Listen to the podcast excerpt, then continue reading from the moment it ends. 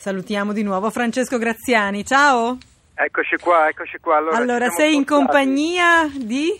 Allora, innanzitutto vi dico che abbiamo lasciato Teramo, abbiamo certo. fatto circa una ventina di chilometri, siamo arrivati a quella civitella del Tronto che poco fa ci dava anche il senatore Quagliariello durante sì. la sua intervista. Eh, uno spettacolo, eh, devo dire, eh, imponente, mozzafiato anche perché c'era un raggio di sole mentre arrivavamo. Questa è una, saluto innanzitutto il sindaco Gaetano Luca Ronchi, sindaco di Civitella del Tronto. Buon pomeriggio, signor sindaco. Buonasera, buonasera a tutti. Allora, eh, questa è una fortezza eh, militare eh, in, costruita in un punto molto particolare perché poi questo era il confine tra il Regno delle Due Sicilie e lo Stato Pontificio che cominciava eh, pochi chilometri più là con le Marche.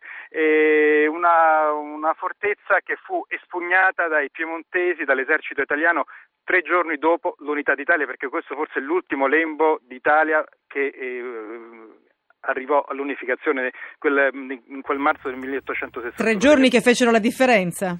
Esatto, signor Sindaco.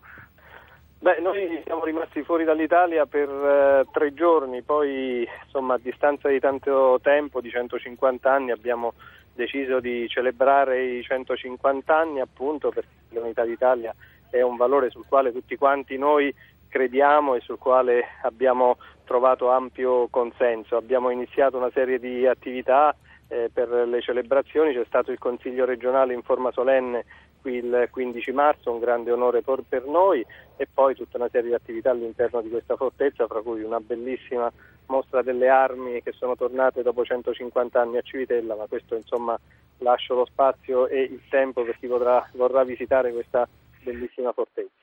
Allora, diciamo eh, Tiziana che da qua vediamo il Gran Sasso, la Maiella e poi le montagne della Laga, quindi è incastrato tra le montagne, ma se ci giriamo vediamo anche il mare Adriatico. Mm, Qui si domina, tutta, si domina, tutta, una valle eh, stupenda, e, ci sono tre piazze d'armi, c'è eh, tra l'altro ai piedi della fortezza. La fortezza, signor, signor, Sindaco, quanto è lunga la fortezza? Diceva prima? La fortezza è 25.000 metri quadrati di superficie, 500 metri di lunghezza, come dimensione è la seconda d'Europa, gemellata tra l'altro con la fortezza di Salisburgo. Il borgo di Civitella è entrato nel maggio del 2008 nei borghi più belli d'Italia insomma veramente tutto da, da visitare e, mh, abbiamo detto delle celebrazioni per i 150 anni io vedo là la bandiera dell'Unione Europea, la bandiera italiana, pochi passi più là c'è anche una bandiera borbonica, perché ricordiamoci che questa fortezza fu completamente minata e distrutta dai piemontesi nel 1861.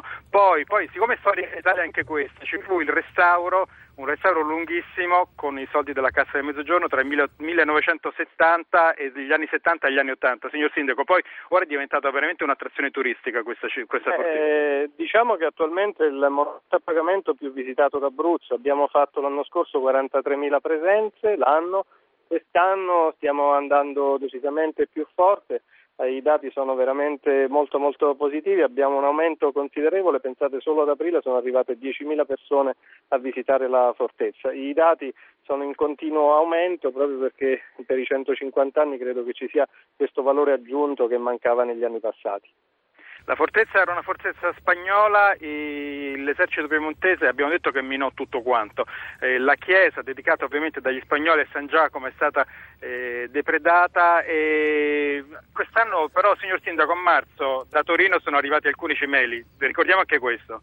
Sì, beh, Torino ci ha prestato alcune armi che furono bottino di guerra e prese proprio nel 1861 sono tornate a Civitella, è tornata a Civitella la famosa scornata, una colubrina, un cannone spagnolo che fu utilizzato proprio dai piemontesi, dai, dagli spagnoli, o meglio dai borbonici per sparare nei confronti dei piemontesi ed è tornato lo Stenop, un cannone ad anima nicata che fu utilizzato proprio dai piemontesi per sparare eh, verso la fortezza. Furono proprio quelle armi utilizzate qui nel 1861 per difendere e per attaccare la fortezza, ma sono, sono tornate anche altre armi prestate dal Museo di Capodimonte di Napoli che hanno un fascino notevole e che sono meta di visitatori che ogni giorno affollano il nostro forte.